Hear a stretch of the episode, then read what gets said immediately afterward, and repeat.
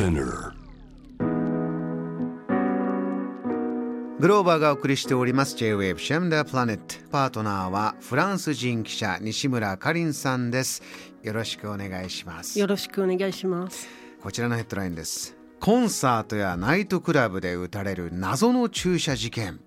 ようやく容疑者2人が逮捕されたが未だにわからないことが多い。これ実は前回スタジオお越しいただいた時に少し話題にあの出してくださって実はこんな不思議なことが起きてて。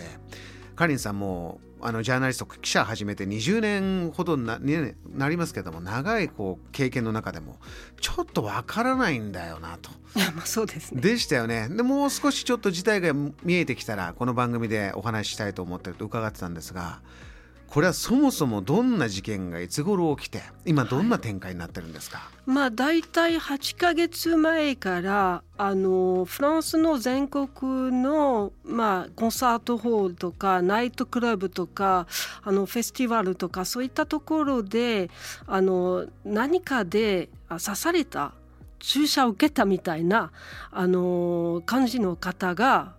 あの訴えて、えーとまあ、被害届を出してちょっとあの症状が出て、まあ、頭痛とか吐き気とかどどんなことなのかと。それであの分かったのは、まあ、注射受けた。もう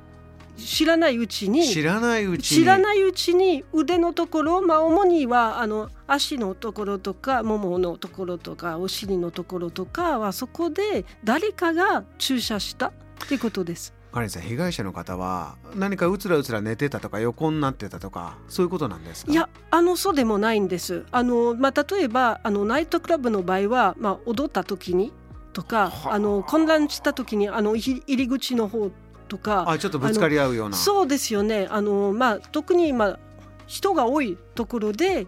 あの突然そういうことが起きて、まあ、最初は、えまあ、え1人2人とかと思ったらそうじゃなくてどんどんどんどんどんどん増えて今は合計で、まあ、証言した人は1,000人以上がいて、えー、あの被害届を出した人は800人以上がいます。あの何気なくぶつかった拍子に注射を打って何か症状を出すぐらいのことをするってかなり難しいんじゃないかと思うんですがこれだけの被害が出てるとこれ何人がその犯人グループなのかとかね。いや本当にグループでやるのかそれとも誰かが最初それやって真似した人は出てきたのか。ただ、ま、もうあのもう一つの謎はあのどういった液体が入ってるんです？その注射の中で。わからない。それもないわからないんです。何かあるんですよね。被害者の方被害を訴えて、はい、例えば病院で検査しても何何が打たれたのかがわからないんですか？あの症状もありますし、ええ、まあ人人によりますけど症状のある方もいますし確かに注射のマーク注射のあります。全人ではないけどまああの被害届を出した人はそういうこともあって、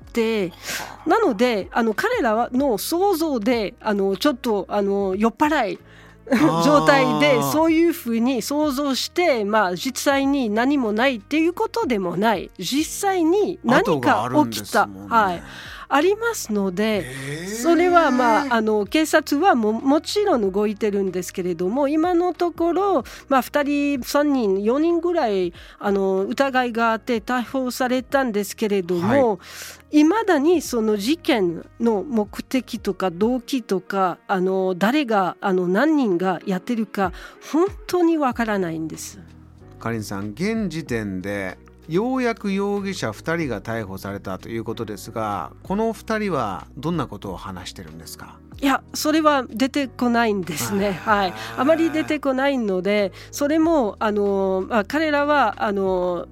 ちゃんとあの説明すればあの捜査は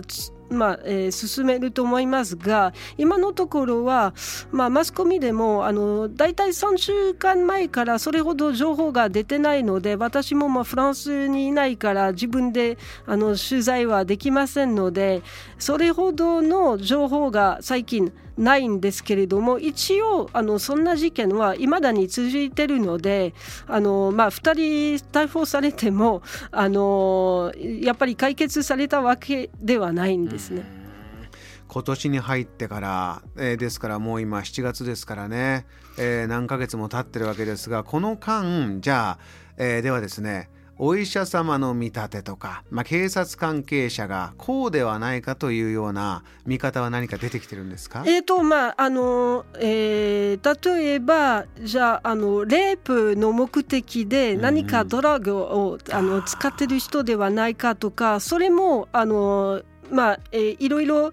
あの検査したらあの出てくるはずですけれども出てないんですね。成分が何も出てこない。何も出てこないのでいまだに謎ですけれどもただもう今のところはじゃあそういう事件があるからあのどうやってそれを防ぐことができるかっていうのは主なあの目的ですよね。あのディスコテークはもう本当に不安になったのでお客さんは来ないっていうのもリスクがありますので、はい、NPO とか NGO はあの、まあ、ずっと前からあのナイトクラブでのあの、まあ、特に女性を守るためにいろんな対策を取ってるので、うん、あの今回もあのそのそういった NGO が NPO とかが動いて、うん、あのまずあのナイトクラブコンサートのあの経営者とかに説明するどういった場面を防ぐのがあの重要であるのか、あのえー、どういったあの状況が危険があるのか、そういったあの、まあ、説明して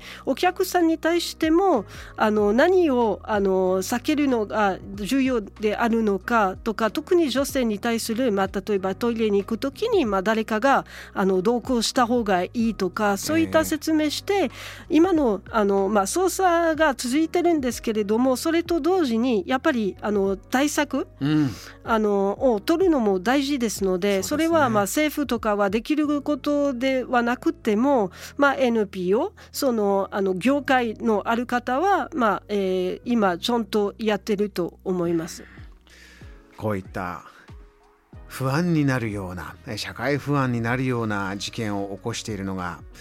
何人いるのかもわからない。何の物質を注射しているのかこれもわからないという、えー、謎の注射事件。ようやく容疑者2人まだ何を言ってるかもわからない。また続報この番組でも、えー、カレンさんから伺いたいと思います。JAM The Planet.